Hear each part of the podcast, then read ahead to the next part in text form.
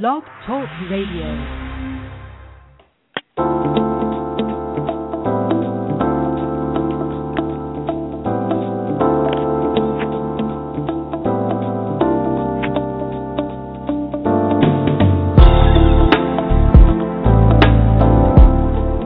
Tune in to Conversations with Dr. D. Yvonne Young.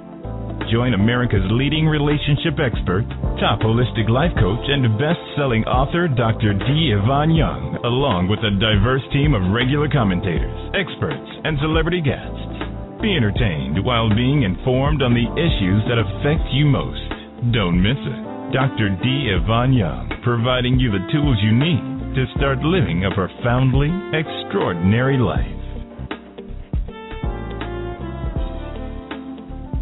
Happy lunchtime, America. Today is July 31st, 2013. You're listening to Conversations with Dr. D. Yvonne Young, and this is yours truly. Today we have a program that hits very, very close to home for me. Um, I know any of you that have, uh, for any amount of time, read my books or seen me speak in person or on television or via radio You've heard me mention that, well, more than likely, you've heard me mention that I'm an only child. I'm adopted, that both my parents are deceased. Well, what I don't share is a great deal of how that has affected my life. The things that I don't share is, like many of you, I know what it's like to wake up not just once or twice in life and ask myself, you know, what the hell has happened? You know, what is going on with me? Why are some of these crazy situations and things the way they are? You know, and, and what I mean by that is simply this. We find ourselves in quagmires um, that we don't create. Life can definitely deal us some cards. And when we open the uh, open the hand and look in what we've been dealt, there are no queens. There are no jacks. There's probably one joker and a bunch of really, really bad cards in the that you're sitting there holding that you did not ask for, that you probably don't deserve, and you did not earn. Well, I want to say this: the very things that have been the source of so much discontent, so much pain, the things that I shook my fist up and, and looking into the heavens and you know i'm not going to say i did anything as stupid as to curse god or to say anything crazy but i will be honest with you and uh, hopefully be transparent. I was pissed the heck off at god. Yes i actually said that. I was pissed. I was I, I figured, you know, I really haven't been that bad of a guy, have I? Why Am I looking at my life? I don't have a significant other. Um, why is it when my mother died, all these all this money and stuff gets embezzled? People that aren't even related to me changed a will, or why is it that my father's right after his funeral, one of his greedy relatives walks up and tells me I'm not his child? You know, which I knew that I'm adopted, so that was obvious. But when I look at all of these things that have happened in my life, I must be totally honest with you and say that as sick and as grieving and as uh, frustrated as I was, there was a blessing inside of each one of those things that I thought to be a curse or to be the rug being pulled out from under me mentally, emotionally, and spiritually. Well, today we're going to talk about things that go way beyond the seven stages of grief. We're going to also talk about the why of it. So, if you in your life have lost someone because they walked out the door or were rolled out the door, if you have had to start over again, if you've asked yourself this question, why me? Why in the hell is this happening to me? Today, we're going to change that. We're going to ask a new question, and that question is why not you? Did you know that the very things in life that you feel were meant to curse you are going to be the exact same tools, the very stepping stones that God is going to use to bless you. So, with all of that stage being set, and sorry for the long takeoff, but this is really going to be a deep show. Um, my producer, uh, Julia, put together something really wonderful today. She got in contact with two people that have so much to share that I don't know how we're going to cram this wealth of information into an hour. Uh, we, if you want to send some comments, please do so by uh, engaging our chat rooms or you know, calling in or whatever. But we may or may not be able to get to your call because a lot of this information I feel needs to get out there. There's a lot that you're going to learn, and more than anything, if you are a person that has lost someone, especially to disease or death or something like that, uh, whether it was anticipated or whether it was something that was ha- taking place in chronic over a long period of time, today's program is just for you with all of that said, I want to dedicate this program to my late mother, whose birthday was July the 25th. Happy birthday, mm-hmm. Mom. I know you're looking down on us. And to all of you who have lost loved ones, I'd like to dedicate this program to you and to that person that touched and meant so much to your life. So, with that said, I'm going to ask Julia. Julia, would you please tell us about our first guest and bring her on? Yes. Up first, we have um, a nationally recognized speaker and award winning writer and journalist, Dianne Gray. She's the president of the Elizabeth Kubler Ross Foundation and also president of Hospice and Healthcare Communications. She's currently producing a documentary on end of life care for PBS, and wherever she goes, Dianne says she sits bedside with the ill and dying, and she sees her family's end of life experience with her son, Austin as a gift of a lifetime. Wow. Hey, uh, Dianne, uh, are you there? I am. Thank you very much. Oh, man, thank you. I uh, typically when I do a program, um, a lot of it is me trying to educate and inform the public. Seldom do I do things that are, and I'm I'm going to be so transparent right now, that are probably things that I've avoided dealing with myself. Uh, most Americans and most people around the world, when we we get up every day, we get in the mirror, we put our game face on, and we run out the door acting as if everything is okay because we're going to hold it together come hell or high water. And people like you are the people that God uses to see through our bull crap people like you are the people that walk into our homes and allow people to be human, to have feelings and be transparent. So, with all of that said, Dianne, tell us about you, what you do, and even over why you do it. Sure, I'm I'm happy to. Um, you know, I think when someone goes online and they read about, you know, my bio or background and they say, "Oh my gosh, you you lost a child and my son died of a rare neurodegenerative brain disorder when he was 14 years old." And that makes it sound like it was a single event, but he was sick actually for 12 years.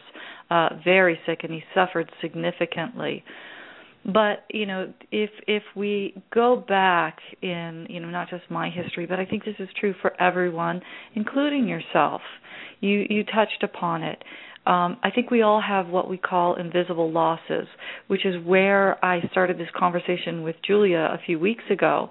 Um, you know, my father died when I was nine years old. He was 39. He had a heart attack, and uh, it was a couple of days right after Christmas and um you know that started this association with really trying to understand not just my loss but other people's losses but also connection and transcendent love that can occur through loss so i feel as though my life has been both uh hammered but also blessed significantly through these uh, life lessons and these losses. Um, and so through that trajectory, one growth and one loss and one growth and one loss led to the next and the next. and as well opportunities came and so I started my business. Uh, I, I was in the publishing business for quite a few years with a hospice niche publisher, and uh, you know had the opportunity to start my own communications business, hospice and healthcare communications, but also partnered with this publishing business. And through that work, and now subsequently as the head of the Elizabeth Kubler Ross Foundation, I've found that loss, which includes love, is the most incredible unifier, which is how I met, you know, your second guest. And um I just think that when if I were to walk into your home, you know, anyone's home, um the unifier is that we've all lost in some way and we've all loved in some way. And so um I think that that's kind of where my work is is at this point as well within hospice care and of course talking about medications and suffering and relief and things like that. That is uh, amazing. When you took this journey on, most people ask me, they they'll say, Doctor D, why you know why do you do what you do? I had someone in my office yesterday, as a matter of fact, a beautiful lady, and she was talking. She said, "Why did you take this extra time to speak with us. Typically, when people go see a therapist or a counselor or a coach, they just put on their little sideshow and say what they're going to say, and hopefully you write a check. You know, and I told her, I said, I answer to a much higher power, and I'm driven by purpose. I don't just do this for the money. I do this because I want to transform and make an impactful change in somebody's life. Why do you do what you do, Dianne? For for the exact same reason. Um, have you ever read the book? It's uh, by Viktor Frankl. It's called Man's Search for Meaning. And what it and it's uh, Viktor Frankl was a brilliant um, psychologist, psychiatrist. Uh, through the Holocaust, etc., he he went back and researched and studied, and he found that people really are searching for meaning in their lives, meaningfulness, and for purpose versus just, quote, happiness. And I found in my instance that, I mean, I'll tell you the truth. I, after my son died in 2005, I said, that's it. I'm going to go back into professional sports. I got my degree in sports uh, management, sports medicine, and said, that's it. I'm going back into sports. And doggone if every time I started to leave this world of hospice and palliative care, somebody would say, "Hey, will you will you give a speech and a presentation at our hospice or will you come meet with this family or that family?" And I found such purpose in not just me sharing my thoughts, but listening. And I found that in sharing compassion with others, and meaning being compassionate with them, which is the gift that I received, my life was incredibly blessed and felt um amazingly fulfilled. And and that's why I do the, it. Well, the the two things that that makes me want to ask you about when um I had a um son Tremaine that at 9 years old he died of leukemia. And I mm. remember prior to his death, he was at Children's Hospital in Dallas, and he had to get a spinal tap and you know at that time I was like totally terrified of needles and I had no clue how invasive that procedure is but for those of you that don't know it is taking a needle that's roughly 5 to 6 inches long and sticking it into your spine and and when he was helping the nurse set the room up and when the he held my hand he said are you okay and his whole concern was for helping the nurse and am I okay? And he reminded me of almost like in the Bible uh, or in the, uh, the uh, where you read in the Torah about Abraham and his son and Abraham's son is preparing this altar for his own sacrifice and saying, well, "Daddy, do you want me to get more wood? You know, do I need to put more rocks here? And, you know, and, I, and that's exactly what it reminded me of. So I know when your son was diagnosed with NBIA in 1995, um, passed away in 2005. That was a hell of a bootleg paramilitary spiritual training course that God mm-hmm. put you in.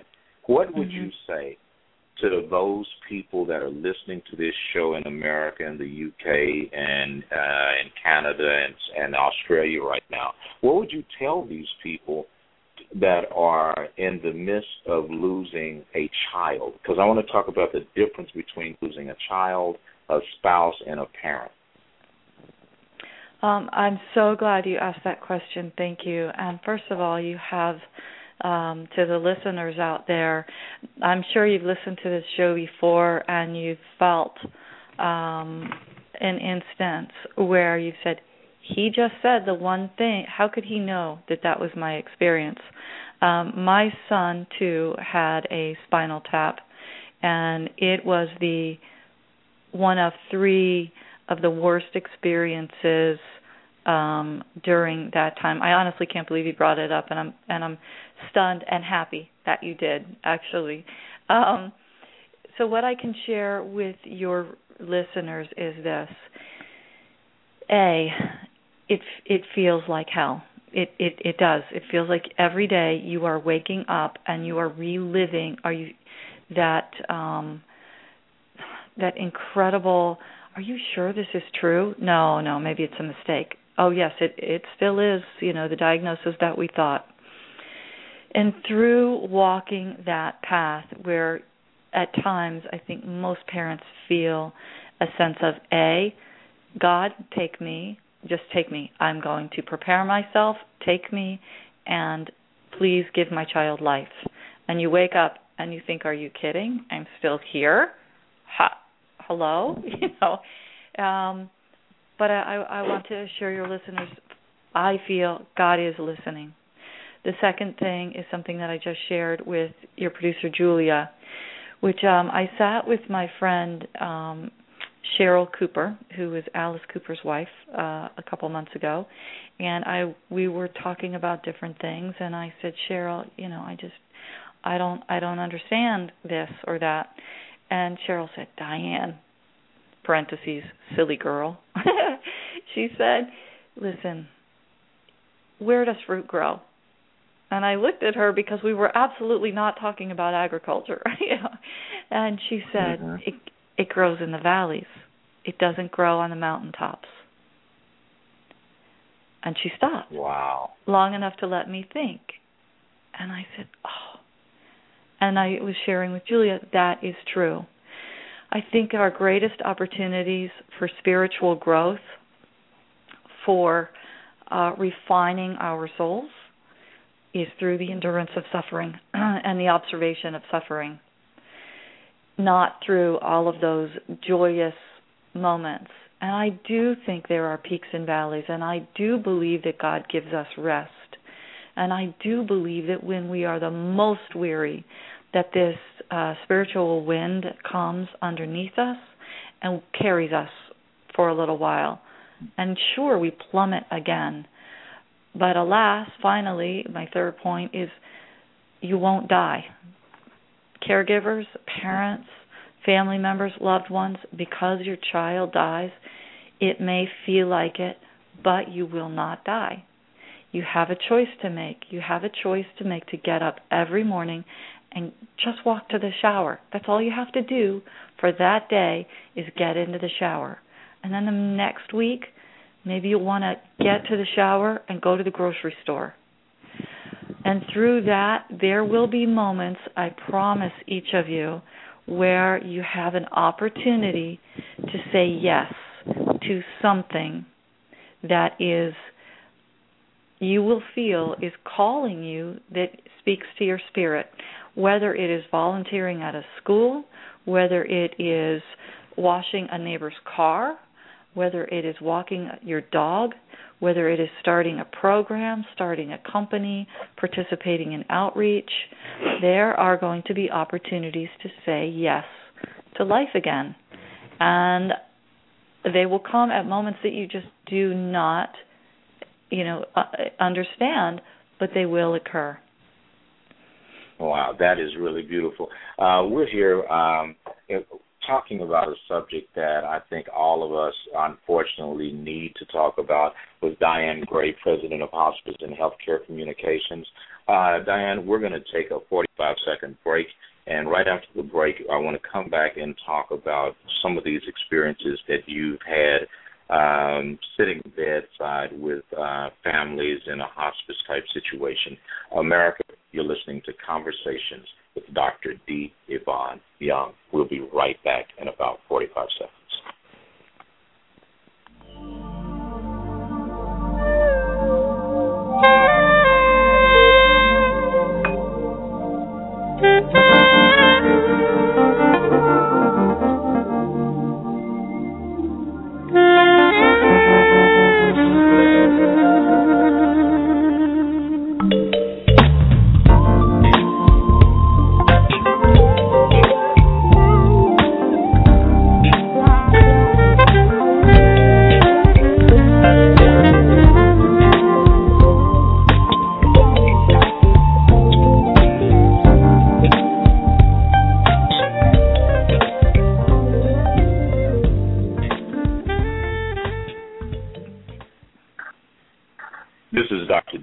Young. You're listening to Conversations with D. Yvonne Young, and I'm on with my guest, Dianne Gray.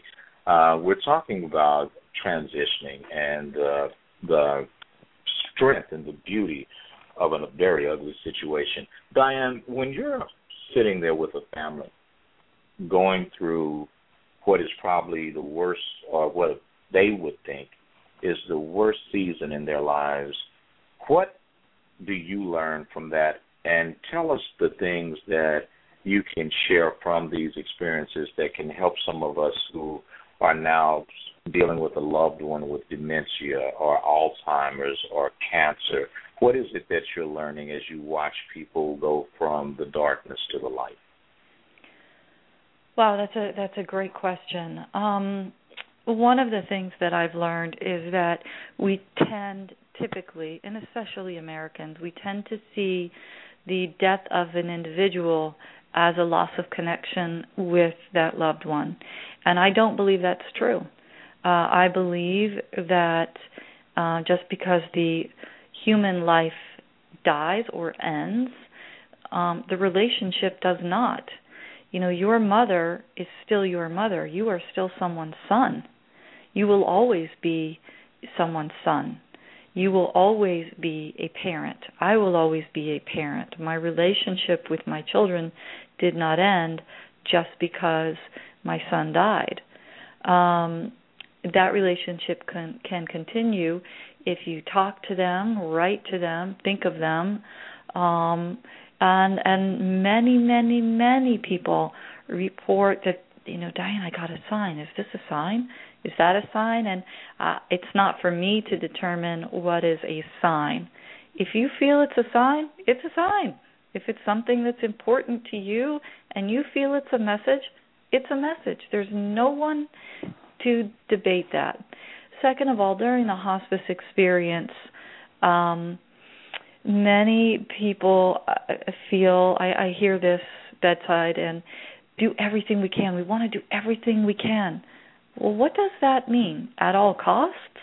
How how long? How many tubes? What's the magic number?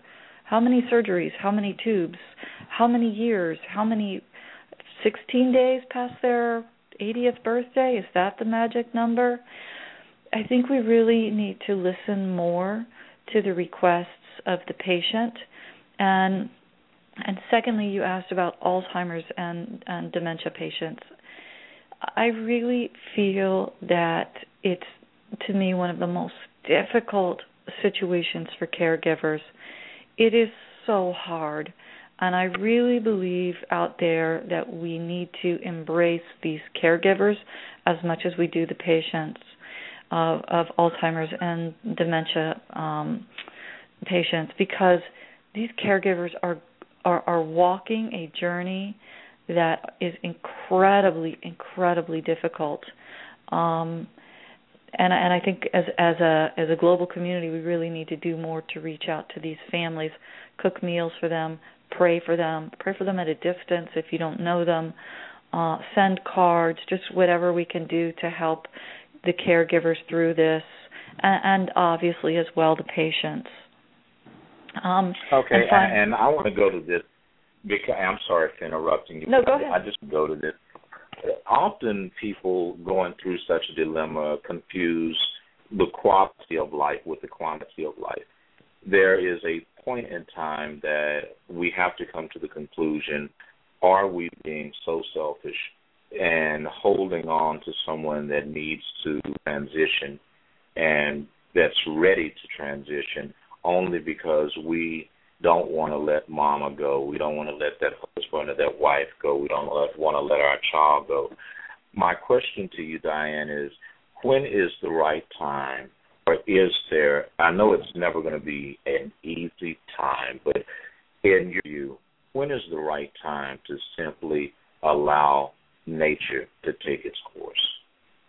That that's a great question, and um, and I want to preface my response to you with a with a, a very um, intimate response, which is I had to walk that journey.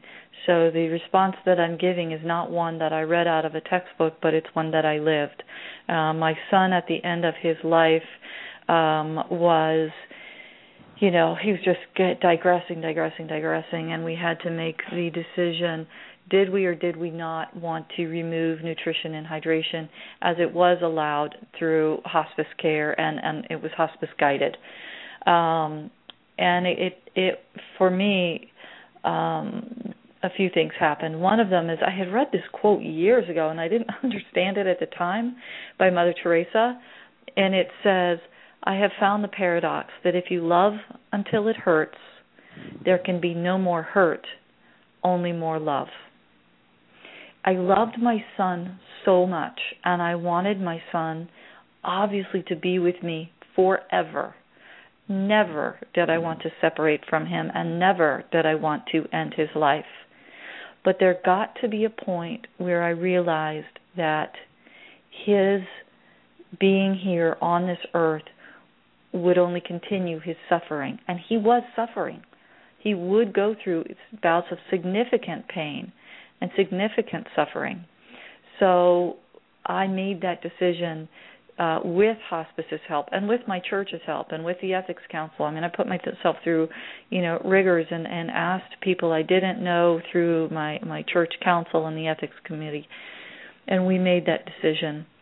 I would say that there comes a time you will know if you're really honest with yourself. There comes a time when you sit down and it's quiet and you pray and you ask for response.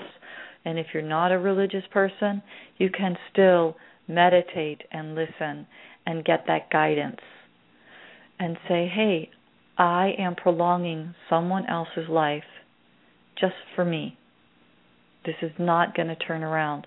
And I and I, I have heard that from countless hundreds, hundreds, thousands of families that they finally one day realized that they were not going to get out of this situation with their loved one alive. And so the focus came on providing comfort versus cure.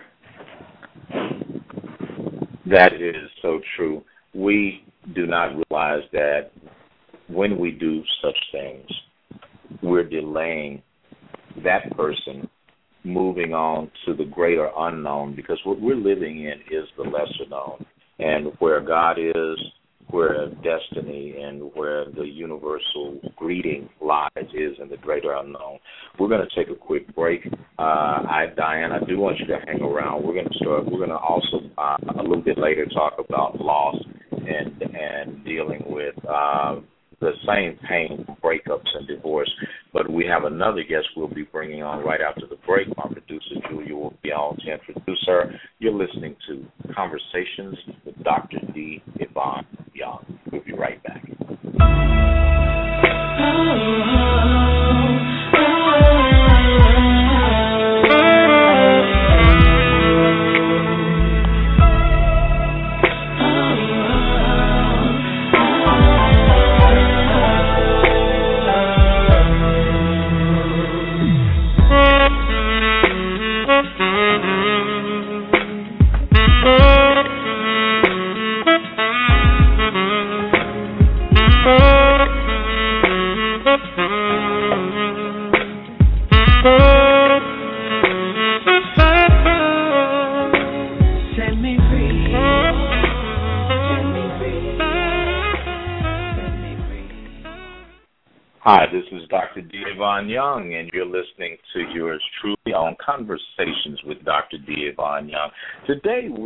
talking about a subject that none of us will escape, and that is the ebb and flow of life, the, process of going through grief and separation.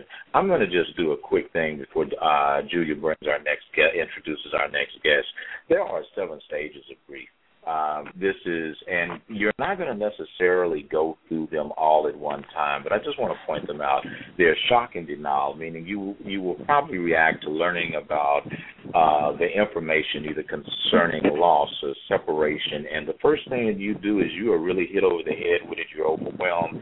This can last for weeks. The next one is pain and guilt, and that's when the shocks wear off. It's replaced with the suffering of unbelievable pain. And and it's almost unbearable.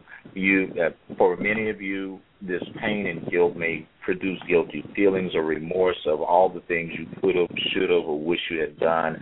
But this is when the story starts to unfold, and then we start dealing with anger, or or we start, if it's something that's terminal bargaining, trying to see if we can negotiate our way past these things when in fact we can't. And the next stage is that depression and the reflection and the loneliness that we go through having to accept the inevitable. But I'm telling you, it's okay. Don't let the sadness overtake you because it's during this time that you actually begin the healing process. You begin to accept and understand that, you know what, there was a purpose that was greater than what I could see in this there's some meaning behind this thing, and that's when that fifth stage, when you turn upward and you, at that point, come in contact with something greater than yourself. At least most of you will. And those last couple of stages is the reconstruction and working through it, and finally, uh, after the right amount of time goes by, because there is no number, there's no three weeks, there's no four months, there's no year all of us go through this differently. But at the end of it, we work through it, we accept it, and we get our hope back. With that said, my next guest, uh, Julia, would you introduce her because I think her whole story is somewhat like Dianne's. It's about hope and acceptance and transformation. Who do we have, Julia? Yes, we all know actress Alicia Coppola from NBC's popular series Jericho from her award winning role of Lorna on NBC's Another World, and she currently stars in MTV's Teen Wolf. Now, while she's played many notable roles, one of her most important was her real life role of honoring her father's memory in her new book, Gracefully Gone. Wow. Hi, Alicia. How are you? I am I am so well and I'm so privileged to be on your show. I don't know how to follow Dianne. That's rough. well, I can tell you, I just finished reading some of the content in your book. Uh, my both my parents, uh, mother had macular degenerative disease and uh, Parkinson's, and also later cancer developed. But my father had pancreatic and colon cancer and I was reading in the book about your father and the things when he went to see the neurologist, and, and they're just the things that really stood out to me when you mentioned the Natalie Cole thing about Natalie uh, doing Unforgettable and the duet with her late father, Nat King Cole. And I was just thinking about you. One, I want to tell you, Alicia, you are really a great writer. Um, I was I was even laughing when you were talking about your swimsuit and you felt like a stick figure with with a splotch on. That was really funny. But when when I read this, there's three things that came to my mind. One, you painted the picture almost like with Martin Luther King's letter from Birmingham jail with the ethos and pathos and logos and all of this. You you became the daughter, you were the witness, you were the the wise sage, you were also the hero and the victim.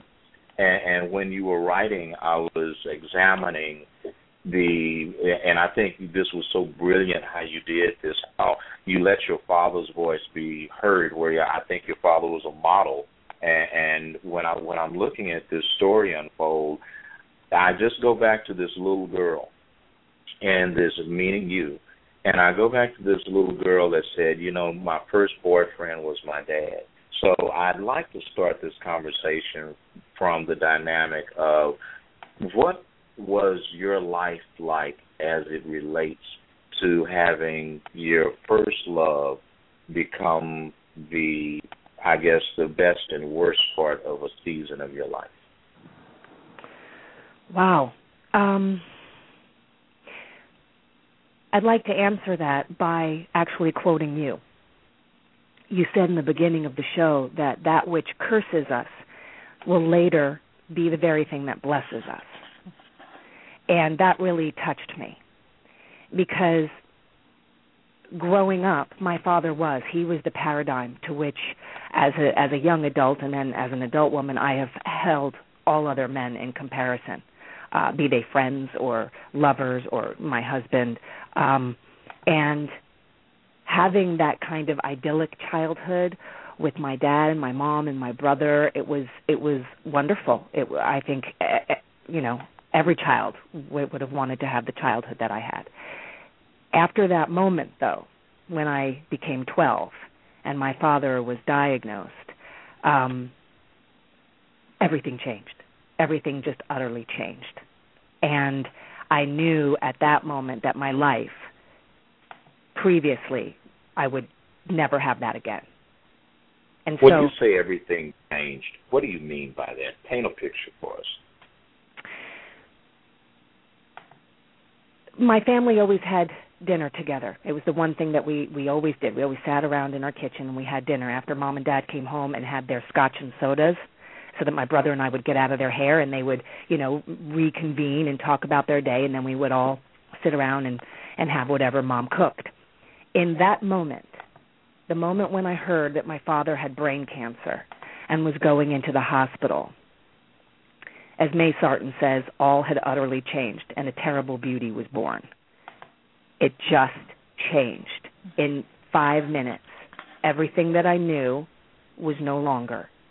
And everything that I feared in that moment, I knew my life was going to be. So it was no more carefree, I have no worries. Um, I go to school, I come home, I swim, I hang out with my friends, my brother and I play, my father tickles us. You know, it was no more, no more. It became my brother was going to be making grilled cheese sandwiches for us. He was 8 years old. That's what we ate. It would be me learning to Oh, drive at 13 because I had to get my brother somewhere. It became um very difficult for me to go to school because I would see the carefree life that my friends were having, which is what I had, which I no longer had. And nobody really knew how to talk to me because how do you how do you at 12 years old you're completely ill-equipped to deal with anything other than lip gloss and boys. So nobody knew how to befriend me. And so that's what I mean by Alicia, I- everything I- changed. I, I've got to ask you a question, Alicia. Um, when I look at this as a, you know, I do a, a great deal of speaking, and I've learned that some of my greatest venues are when I'm on a small stage with an intimate room of 10 people. So I've been in front of audiences as large as five or six thousand people, or you know, speaking on certain radio programs, talking to millions. But my most intimate stage has been speaking to this small group of people. When I do that, I find that it reminds me of television versus the theater. You know, in the theater, you have this large ambient audience and this venue that has historical significance on most occasions. And I'm looking and and I'm picturing you playing some of these roles that you played on TV. Have you had these places where art has come in contact with life and you looked at how um how you have been able to translate even in Teen Wolf or in the soaps that you've been on what how have you made a connection between what happened in your real life versus what's put on that screen?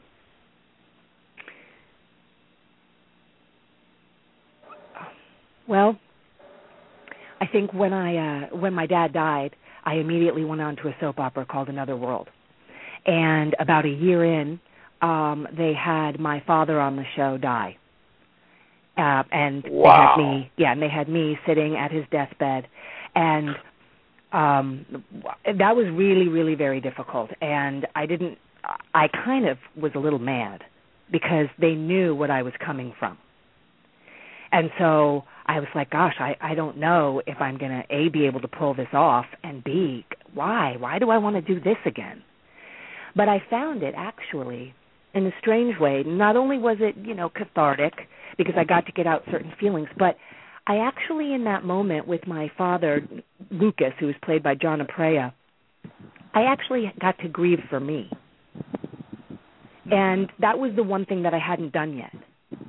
I I was too angry at the time when my father died. I was just a really angry, you know, 22-year-old girl. Um and I never had an opportunity to actually feel sorry for myself. If that makes any sense. I was too busy with my brother and my mother and and and and throwing myself into my work um that in in those scenes I actually did get to grieve for myself. And in touching Lucas, I was able to touch my father because I wasn't there when my father ultimately took his last breath. I was on the phone. You know, who knows when you're making a call that your dad's going to die at that exact moment. But with Lucas, I was actually right there when he did. Excuse me. So I was able to kind of go through it again the way I wanted to go through it with my father. Alicia, um, I, I've got to ask a question. Um, you, as a professional, successful woman, you were able to take the lemons that life gave you and make a beautiful lemon souffle as well as lemon parfait and lemonade and all of this stuff from these really sour aspects of life. What would you say to the men and women that are the millions of people that are going to hear this show over today and over probably in its archive form, what would you tell them that most resonated with you and something that they could use in their lives to be able to take their hurt and their pain to their social, to their civic, or to even their professional environment and have it be a tra- point of transformation rather than a point of devastation? Wow. That's a great question. Um, the one thing, the one thing that was with me when I was a child and is still with me is the concept of once a door closes and the person walks into their home and closes that door, we we don't know what they're going to. And when they come out of that door and they go to work or they go to school or they just go about their daily life, we don't know what they're coming from. And I wished that when I was a little girl, there were more people who maybe were kinder, maybe more gentle, maybe asked if there was something they could do for me. Maybe not so much what they could do for my dad. And I don't mean that to be in a selfish way, but obviously my father's path was going the way that it was going to go and there was really nothing to do to stop it. Um and i feel that we all as people are responsible for each other whether it's a person you meet on the street you meet them on the train wherever they are and just to smile just to bring some kind of joy to a person, if you know them or not, because again, you don't know what they're going home to and you don't know what they've come from. And I know it sounds big, but I think if we could all maybe just take that responsibility for each other, especially for people that you know are going through an illness and being a caregiver, because there is nothing more difficult in this world than doing that. I think if we could do that, it would be a much nicer place to live. I, I totally agree with you. There was something that I read uh, when I was perusing an excerpt from the book, and your father made a comment. He said that um, never in his life had he felt or experienced impotence until mm. that diagnosis came and he came home that night and he had seen the neurosurgeon and and the uh, I think the chief, the chief of neurology and they told him that you know I can get this thing out. We got good news and bad news. There's an anomaly present. That's the bad news. The good news, it's in an accessible place. And he went home that night, and he was going to. He wanted to be intimate with your mother, and he couldn't. Do you feel that just as that, and I'm, I'm saying this to kind of correlate this to the Natalie Cole, Nat King Cole duet, and the duet of you and your father.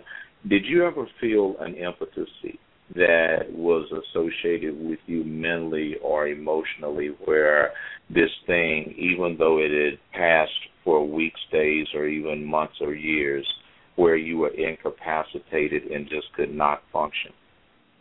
Yes, many times. Um, Tell us about it. After the, after well, there are moments there are moments that I am just brought to my knees by my missing my father. Um and there are moments where I realize that it it it it had changed me so much that I I um I used to be very ha- well not that I'm not a happy and hopeful, you know, fun gal.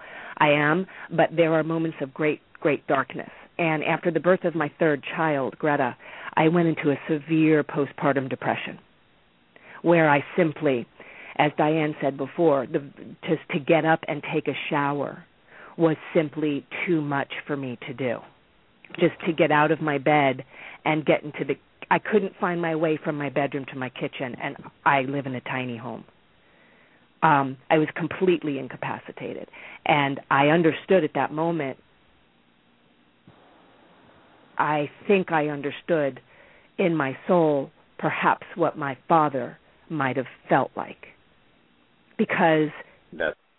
you I felt this is what I felt like. I felt like I was walking down the street and it was a bright sunny day and everything was nice and I was window shopping and I was looking forward to having my baby and then this big van with blacked out windows comes up and like six guys come and kidnap me and throw blankets on me and shove me in the in the trunk of the car. And that's what I felt like for a year. And especially at the end of the book, where my father talks about right before, you know, right as he was going in through treatment and, and radiation, and how he was able, his last day of treatment, when he knew he was going in and he was not going to have to get chemotherapy, he put on his suit because he needed to celebrate the fact that he wasn't going to wear the same sweatpants over and over again for the past month and that he was coming out of something and going into uh transitioning in, into remission and into having his life again. So he you know so we all thought. That's what i felt like when i was coming out of my postpartum. But i think i understood is, for a minute what my father felt. That is something. Uh we're we're going to america we're going to skip taking our last break uh, I definitely want to bring Dianne back on at this point, if I may. Dianne, are you there? I am. Thank you. And a lovely, Alicia, just lovely account of your life. I'm so, gosh, uh, uh, it it just resonates. I think not just for myself, but I'm sure for you know the, the millions of people that are listening. Oh, now, Dianne, I, I want to go here because I want to help uh, this audience, this global audience that we have, because this is definitely not an American thing. This is a human humanity thing. Uh, I alluded to seven stages of grief in the psychological model, but I know that you have a five stages of grief model. And what the reason I asked Alicia the question was because I wanted uh, people to understand that no matter how much notoriety you have, how much fame or money you have, we are all susceptible to pain and to anguish and to despair and to frustration and to bitterness and to depression. So, would you educate us about your five stage of grief model, please? Sure, and and I I would love to take credit for the five stages, but actually Elizabeth Kubler Ross developed the five stages. She um Elizabeth Kubler Ross, for those of you that don't know who she is, was one of the original pioneers of hospice, and she was a psychi- Swiss born psychiatrist, and I'm the president now of the foundation that bears her name. So the five stages were denial, anger, bargaining, depression, and acceptance. Those five stages, and I'm really glad you asked the question, so thank you because I want to clear this up. People expect that they are going to enter into the five stages and that it's linear. First, they're going to feel this, and then they're going to feel that, and then they'll bargaining, and then depression, and then acceptance.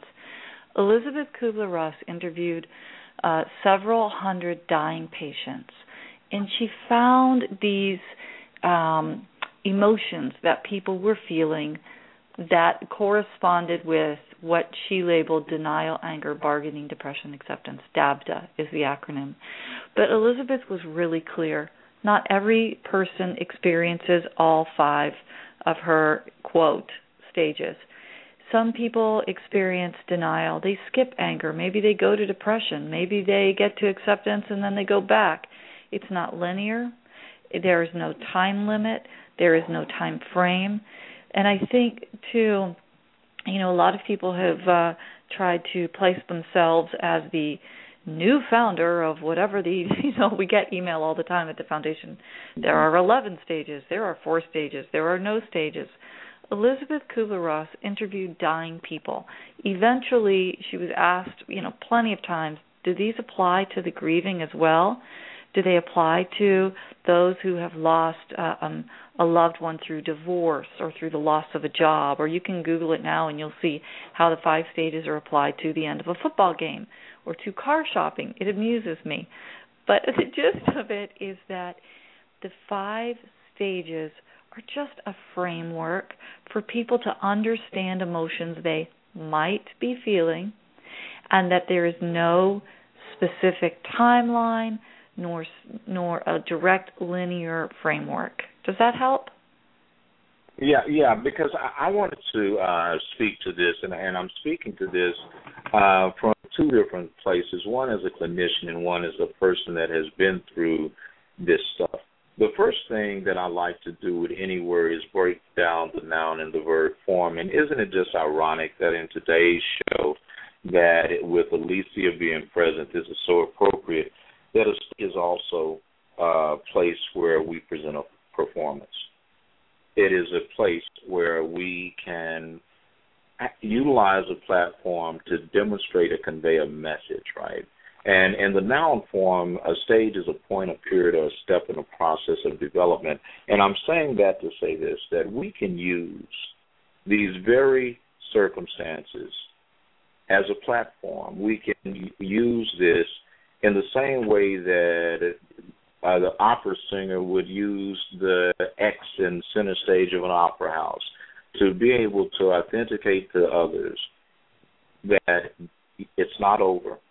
If anything, this is a new beginning. I am a firm believer, uh, personally, that our Creator does not take someone out of our lives until their purpose has been fulfilled.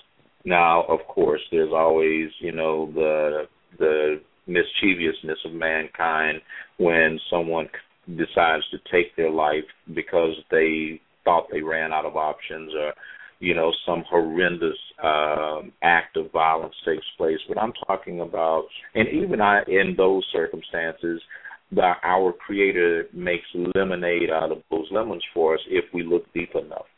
What i want to uh at this point ask and i, I want to ask both of you a question and if you could give me about a one minute answer, then I would like both of you to provide contact information so people could reach out to you. But my first question is for Dianne. Um, you this little uh this little beautiful baby boy you had, the little blonde uh haired boy with those mm-hmm. big eyes. what is it in eternity that you can see if you were looking in his uh, eyes right now and you're looking at this little green eyed four year old, you go back to the point of diagnosis, what would you think that Austin would have you tell America right now? Mm, lovely question. Um, a few. Wow, that's a great question. Uh, a few things. First of all, that it's about love not possessions. At that time, we had uh, everything a family could want. We had a beautiful home, we were successful. Anything we had could not alter the course or the trajectory of his disease. But what we gained were riches beyond. I had time to really stare into his eyes and smell his skin and touch his hair and do crazy silly things like I put him in his jogger and we ran down the beach with his O2 tank on my back. So I think his message would be to enjoy moments. I think his other message would be to offer simple kindness to our loved ones and complete strangers alike. I think his message would be to take the long view in life, which would be not to get so caught up in just singular moments of disharmony or injustice. Take the long view, step back. Um, I believe completely that um, Austin was a child of God. I think there was a message and a meaning to his life, and I think that's true for all of us. I think he would share that. And I think that he would really want all of us to take the opportunity to say yes to whatever fills our heart with uh, happiness and joy. If it's, you know, getting in the kitchen, which he liked to do even in his wheelchair. Um, and and in the last few seconds, I'll share a quick story as I knew that Austin was nearing the end of his ability to speak, I asked him. I said, "Austin, what would you like to do, honey? Do you do you want to go to Disney World? Do you want to meet Buzz Lightyear? What would you like to do?" I, I needed to know because he was losing the ability to speak clearly, so that I could understand him as part of his disease. And he said, "I want to see the inside the refrigerator." Mm. I was wow. aghast my very adult self had all these big dreams. But Austin wanted to see inside the refrigerator because he could no longer get himself there, and we used to spend years cooking together. Mm. Food for thought. That that is so profound. Um, Lucia, I have a very similar um, thing that I want to ask you. There was a point uh, when your mother knew some information about uh, the options of chemotherapy and all this stuff for your dad, and and the way that most strong women do. You know, they come in, they talk to your dad about chemo, and then they talk to your dad about taking these pills for a year and a half, and uh, possibly having to take the combination of the two. And your mother sat there, knowing your dad's options, which infers to me, it doesn't say it in the, the, what I've read, but it inferred to me that she always knew a bit more than she let on, and she carried this weight on her shoulders, and much to herself, to the point that, uh, and and the and the book that you know she came home, made herself a drink, and just passed out, basically because she was overwhelmed. What would you say, Alicia, to the women and the men that are listening that have had that scotch and soda they passed out, but they still have not gotten any rest. How would you tell them, Alicia, to get some peace in the middle of a storm? Mm. Wow. I remember that night. I remember my brother and I the next morning we had to drag her. We had to just get her up, get her going, bring her into the shower. Um I think you're right about my mother. I think she always was. I think she protected my father um, in the same way that he he protected her as well. Um, but they loved each other, and that's what I guess they did for each other. Um, I think that in any dark situation in life, it doesn't just have to be about disease um, and caregiving. Um, I, think that when there is darkness, complete darkness. And people are looking for some kind of release or some kind of peaceful moment. I think we have to remember, um, as I often do, and I especially did during my, my depression after my baby was born, that if you could just hold tight, just just sit tight, and not bump into too many things, that there will be a sliver of light somewhere. God God doesn't keep you in the dark for that long. I just I just don't think God does that. And I think he is there with us in the dark. Because otherwise the opposite would be just too difficult to accept. I think that that God is with us, or if you're not spiritual, there's always a friend who is there. There's oh, or yourself, as Dianne said before, to just go deep inside and meditate and think, and you know that the peace will be there.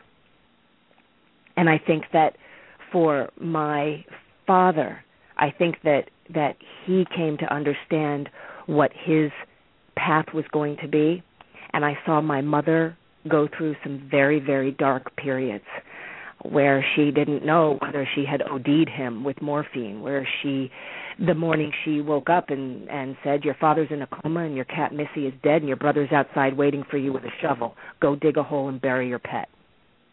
I to see wow. my mother at 8 a.m. with a glass of scotch and a cigarette and that was the way I was greeted. I knew at that moment that she was in an incredibly dark place. Incredible. And that was very difficult to see my parent the one that I'm supposed to be able to go to to be in that dark place. But you know what? She did hold on. And we got through it and we got through it together. Even my father, my father's strength in dying got us through his dying. His grace, his his the way he would look at us made the darkness be a little bit lighter because he knew what he was going to he could give us some of his strength and some of his his his acceptance because he'd already seen the other side. He was just waiting to be called over. That is so beautiful. Um, I really hate that um, we didn't get a chance to talk about the aspects of of depression that result from separation and and romantic and intimate relationships. And I'm going to ask both of you uh, in the very near future to come back and discuss that. But Dianne, if someone wants to get in contact with you or uh, get some of your reading materials or support your organization or cry out to your organization, how can they reach? And please repeat the phone number twice or the website twice, please. Yeah, gladly. Uh, our, my company website is my company is Hospice and Healthcare Communications. It's www.hhc and then the whole word communications. So it's hhc c o m m u n i c a t i o n s dot com, or you can email me at Dianne d i a n n e at e k r foundation dot org and that's for the Elizabeth Kubler Ross Foundation. And you can reach me at either of those. Of course, they can if you know for some reason they can't. They can certainly email you all, and uh, you can connect us. Thank you, thank you. What about you, Alicia? How can people mm. reach out and get in contact with you, uh, not only to um, for the fans of the many artistic and things that you do, but also to talk about this type of subject matter? Um, well, they can follow me on Twitter at Alicia underscore Coppola. That's Alicia underscore Coppola. They can also go to my Facebook page, which is facebook.com slash gracefully gone. Um, and just like Dianne said, um, they can always contact you and you can put us together. And that Facebook page hey, is facebook.com slash gracefully gone. Well, I can tell you, ladies, uh, the hour passed far too quick. I want to thank you both for being uh, part of this program. America, I want to just say something, and, and well, not just something, a couple of things, and I want this to be from the heart to those that are listening, America and abroad. Life and death are a natural process. Transformation takes place when we surrender what we have known, which is the lesser known, and embrace the greater unknown. If you are going through this situation, be you the be you in person, meaning you're the one with the cancer or the HIV or whatever, or you're being the support system or just merely the witness. I want you to rest assured that God's ways are not our ways and his thoughts are not our thoughts and that all things work together for good of those that not only love God but love themselves and those that we have been surrounded by because everybody in your life is here for a reason. With that said, it's been wonderful. Uh, and you know, I'm going to tell you, while you're out there looking for love, if you can't find someone to love you, love yourself because nobody can do it better than you. This is Dr. D. Yvonne Young. You've been listening to Conversations with Dr. D. Yvonne Young. I will talk Sunday night at 7:30. Have an awesome weekend. Bye now.